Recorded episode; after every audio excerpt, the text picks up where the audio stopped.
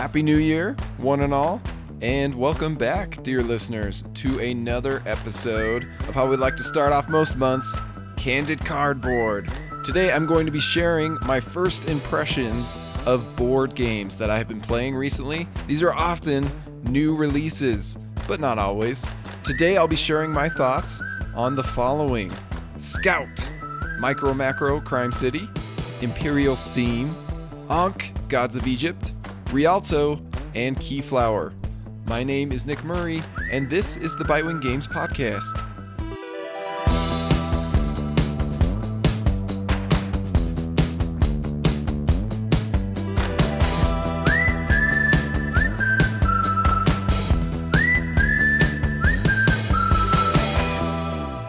So let's start by talking about a colorful game in a little tiny box. That is Scout by Kei Kajino, which I have two plays of so far. Scout is an interesting mix of Bonanza's locked hand of cards and a ladder climbing mechanism similar to Tichu. The new version comes at us from publisher Oink Games, who fittingly crams it into their classic tiny box with a colorful, minimalistic makeover. The only concession that seems to have been made here is the unusually thin, flimsy cards that were likely selected to ensure that everything could still fit in the box. In Scout, you play as many rounds as there are players as you try to accumulate the most points by the end of the game. Each round, the entire deck is dealt out, and immediately, one of the most important decisions you will make is whether or not to flip your entire hand upside down. The top of each card will feature a different number from the bottom of each card, with these numbers ranging from 1 to 10. So the first thing you'll have to evaluate is which orientation has the most potential. Just like Bonanza, you are not allowed to flip or reorder individual cards in your hand. So once you commit to one of your two options, you'll have to deal with what you've got. The thing to look for is sets of the same number or runs of consecutive numbers that are either ascending or descending. Sometimes you'll get unbelievably lucky with one or more sets of three or even four cards perfectly lined up together. Other times, you start out around with hot garbage, and this is undoubtedly the weakest link in Scout's design. Fortunately, there are a fair amount of clever plays you can make, regardless of the hand you are dealt, and typically, consistent cleverness can really pay off over the course of multiple rounds. While your first ever round or two might feel a little too rote, with some experience, some of the more subtle short term tactics and long term strategies start to reveal themselves. On your turn, you may either show or scout. Performing a show means that you must play a better set of cards than what is currently active from a previous player. A set or run of two cards always beats a single card. Three cards always beat two, and so on, while higher values beat out sets and runs of the same quantity. You know, typical ladder card play. When you play a show, you claim the active set that you just one upped and place it in your stash of points. If the next player can't beat your show, then they'll instead have to scout a card from your set, stealing one card from either end of the set and slotting it into their hand, wherever and however they please. Scouting is essential to improving your starting hand, yet it's just as important as deciding when to play certain sets from your hand.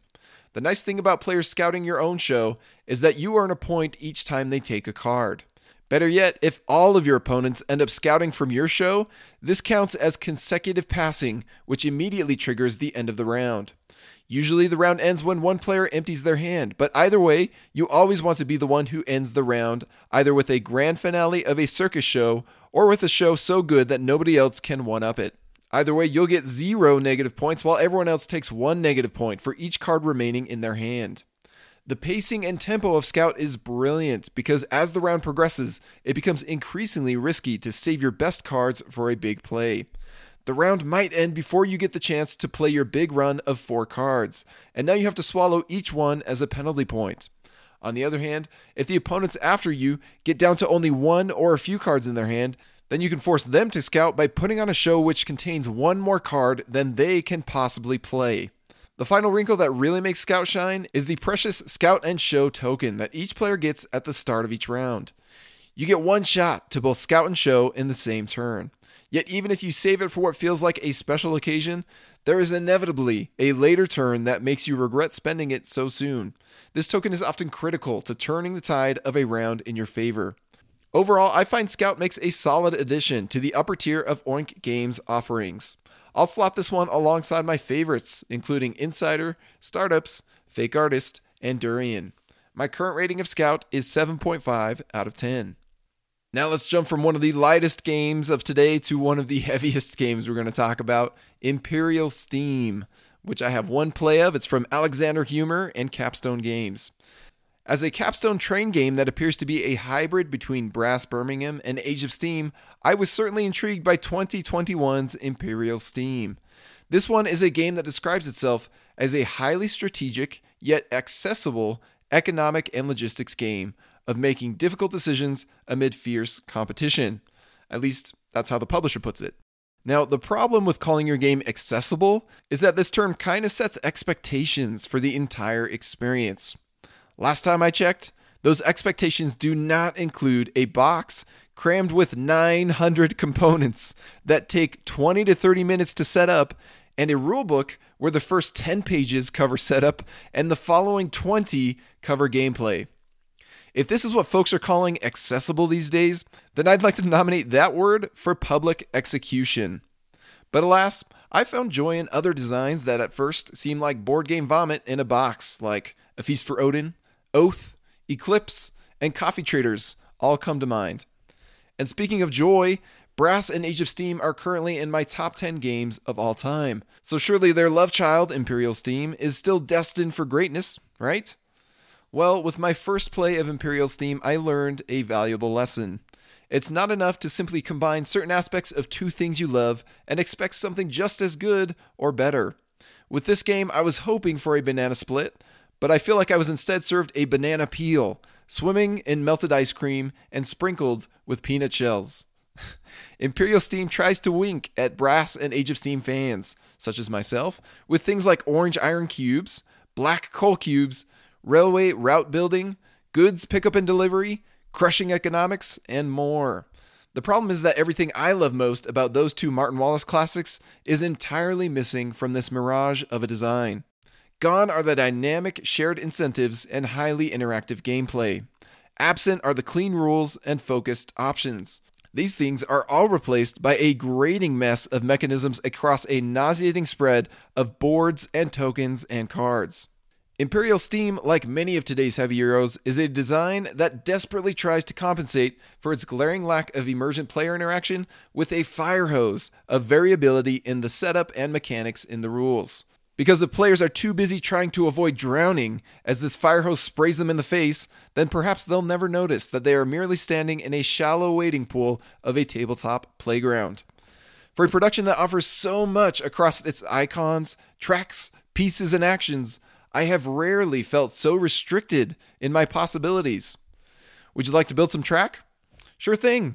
But actually, you can only build up to two tracks per round, and you'll need to buy some more workers to be able to reach those spots. But you can only buy workers from these locations, not those ones. And once you finally have them, you'll have to leave them alone for a round or two before they'll actually be worth using. But in the meantime, you can stock up on resources you'll need for the track. But you can only buy two resources this round because this tile right here arbitrarily says so, even though you'll need three resources to build more track. And once you purchase them, you aren't allowed to use those resources this round. You have to wait until next round. And although you own these resources and you've literally placed them on your train car tiles, you can't actually deliver these ones to a location. These ones are just for spending on more track. You see, you need to send a worker out onto the board in order to make some cubes that you can actually transport. It's simple, really.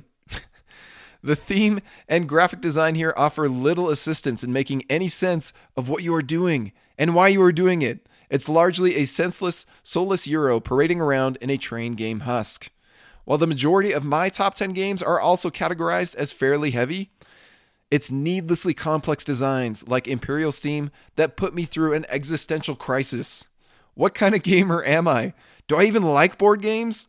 Do you remember the taste of strawberries, Mr. Frodo? My current rating of Imperial Steam is 3 out of 10.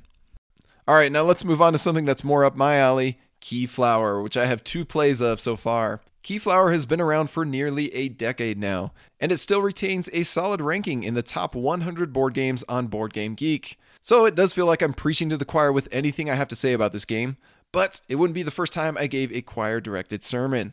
The biggest question that I find myself continually asking about new to me resource conversion euros is this What makes this game stand out among the thousands of other options?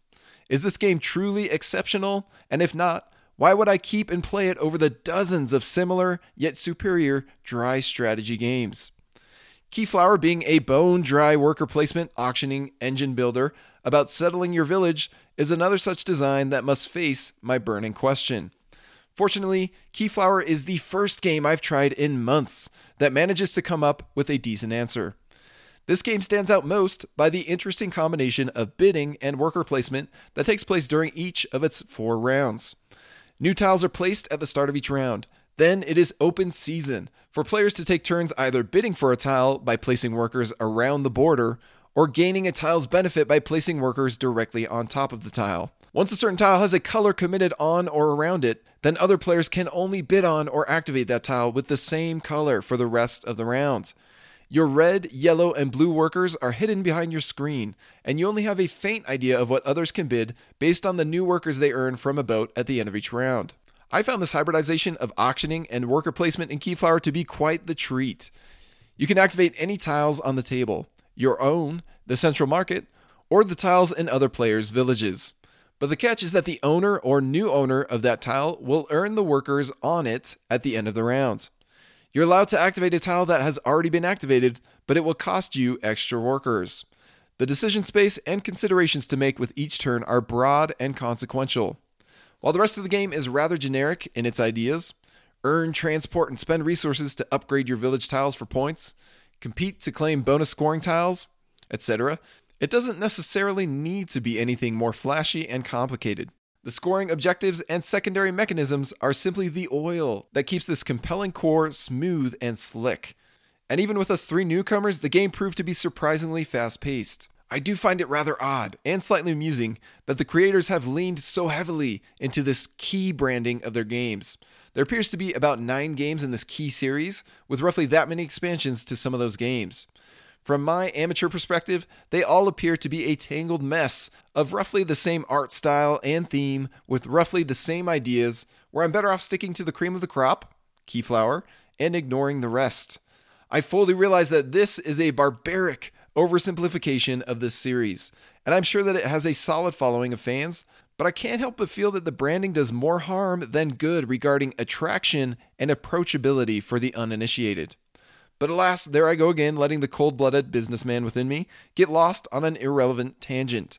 What's most important here is that Keyflower remains a compelling offering in this overcrowded genre.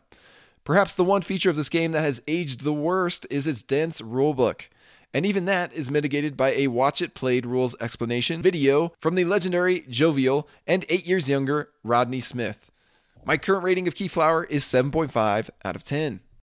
All right, next game we're talking about is the other biggest game of today, Ankh Gods of Egypt, which I have two plays of so far.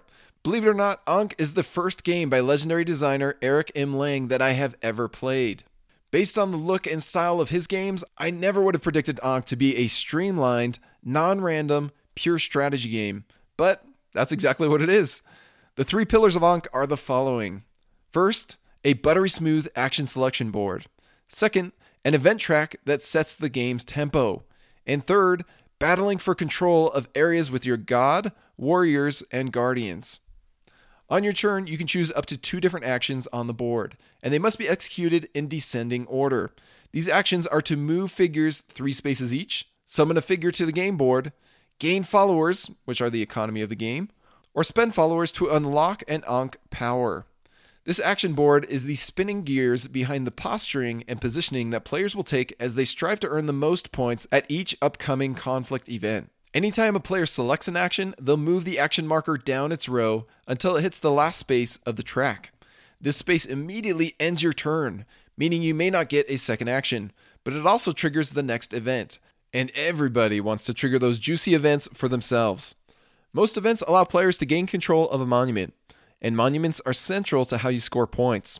But the other possible events include splitting an area in two by drawing new boundaries with camels or triggering a conflict. Conflict is beautifully simple and wonderfully tense in Ankh. Battles are resolved one region at a time. Players add up their figures in that region to determine a base power. Apply any unlocked Ankh abilities, and secretly select a single card from their hand to hopefully sway the battle in their favor. All players start with the same hand of cards that will be spent and recycled throughout the game. While this mechanism is a shameless rehash of another Egyptian area control game, Kemet, it's a system that never fails to provide tense decisions. The conflict cards of Ankh even provide more opportunities for bluffing and point mongering beyond the contest for a region victory.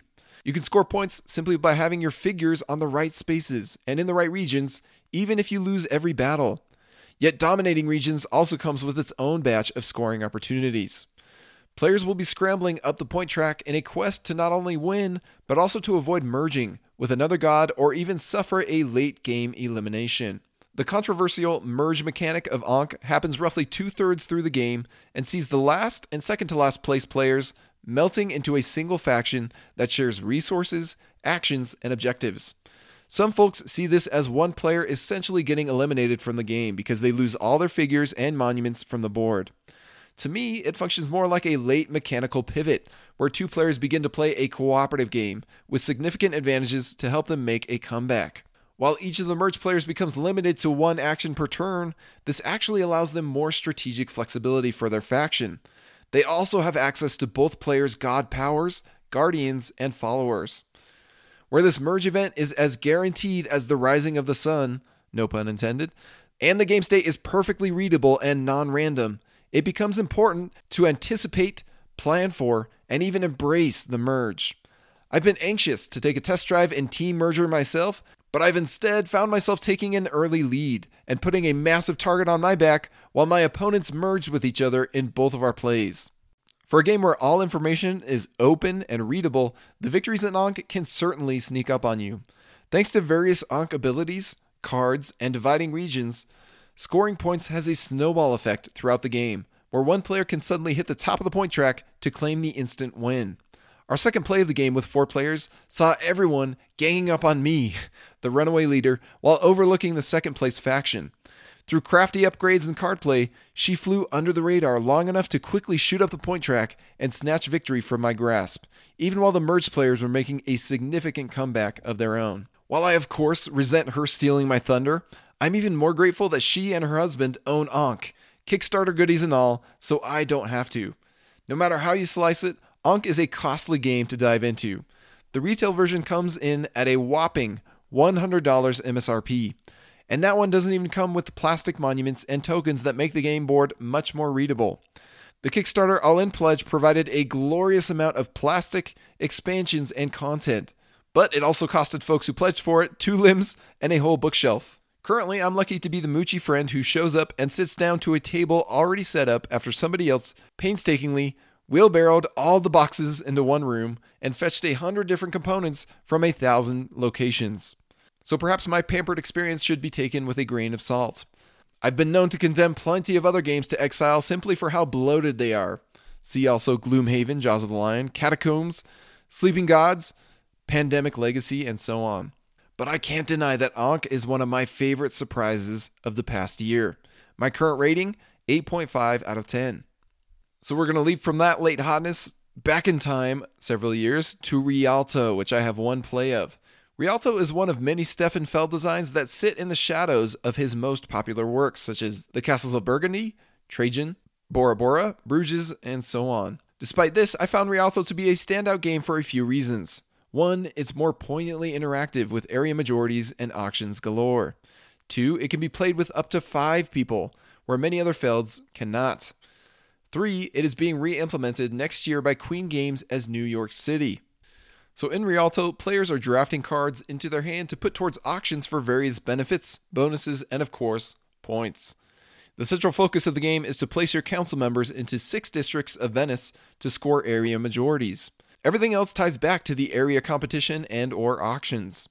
This design actually reminds me a bit of the classic Knizia Euro Taj Mahal, in both games, each round takes place in a new district where players commit cards from their hands and hope to bid the most.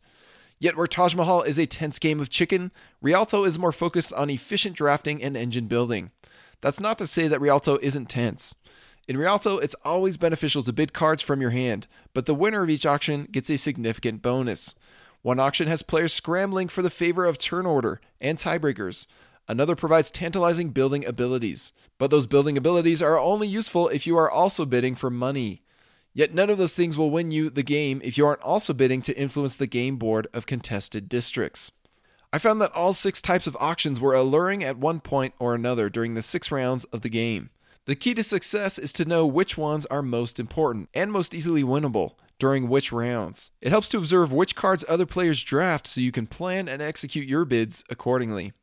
Now, despite me being an increasingly jaded gamer, especially toward generic looking Euros such as this one, I found Rialto to be a surprisingly enjoyable experience. Time will tell if 2022's New York City will improve upon this formula. It seems to be a more streamlined and balanced design at first glance, but it also tosses out the fifth player option and a whole handful of core mechanisms from Rialto.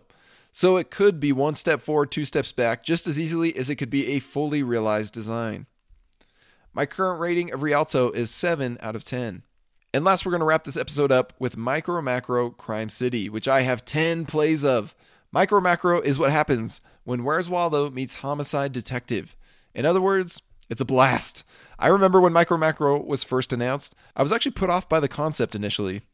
I didn't love the sound of hunching over a massive, colorless map with tiny drawings that required players to crowd together for excess squinting. While my first impression wasn't too far off from what you actually do in this game, I underestimated how fun it could be. After hearing great things about Micro Macro from other gamers, I decided it was worth trying together with my wife Camille. Rather than spread the map out on our table, we decided to get extra fancy and hang it on our wall. The game also comes with a cheap little magnifying glass, but we haven't needed that at all. The thing that makes this game map special is that it's not just a still image of a single point in time.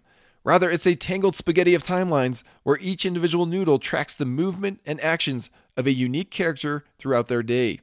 So, if you spot a woman with a pointy nose and a small handbag who's walking down the street, then you might look further down the street in the direction she's headed and spot her boarding a bus. Or you can look in the direction she came from and see her lounging on her porch earlier in the day. So, this map is essentially a stalker's cocaine. but more accurately, it's a playground for investigators. Many horrors can be found littered across this deceptively playful map of illustrations including fresh corpses, vengeful killers, poison shops, and dangerous jealousies. While Where's Waldo is unquestionably a kid friendly activity, Micro Macro dives right into the deep end of adult themes ripe with murder and seasoned with infidelity, sabotage, thievery, and more. But such is the life of a criminal investigation game. Those who have dabbled in other games of this genre, such as Chronicles of Crime, Detective a Modern Crime board game, or Sherlock Holmes Consulting Detective will feel right at home here. I've tried some of these, including Chronicles of Crime, in the past, yet Micro Macro instantly and easily becomes my favorite of the bunch for one simple reason it's all fun and no fuss. In Micro Macro, there is no fiddling with antisocial phone apps and endless QR codes. There is no mandatory recitation of exhausting paragraphs of poorly written dialogue that require you to read between the lines and there is no heaping of components that players must dig through to set up and play the game. This one only requires a few case cards, a map, and your natural detective sensibilities. Each case begins with a new crime. Mr. Cabbage was found shot in the back alley behind the pharmacy, and a starting prompt such as find the scene of the crime. From there, you can continue to follow the prompt cards as you complete one after another. Once you find the crime scene, the next card will say something like, What was Mr. Cabbage doing before he was shot? As you scan the perimeter of the pharmacy, you may spot Mr. Cabbage across the street, buying himself a tasty sausage at the sausage stand.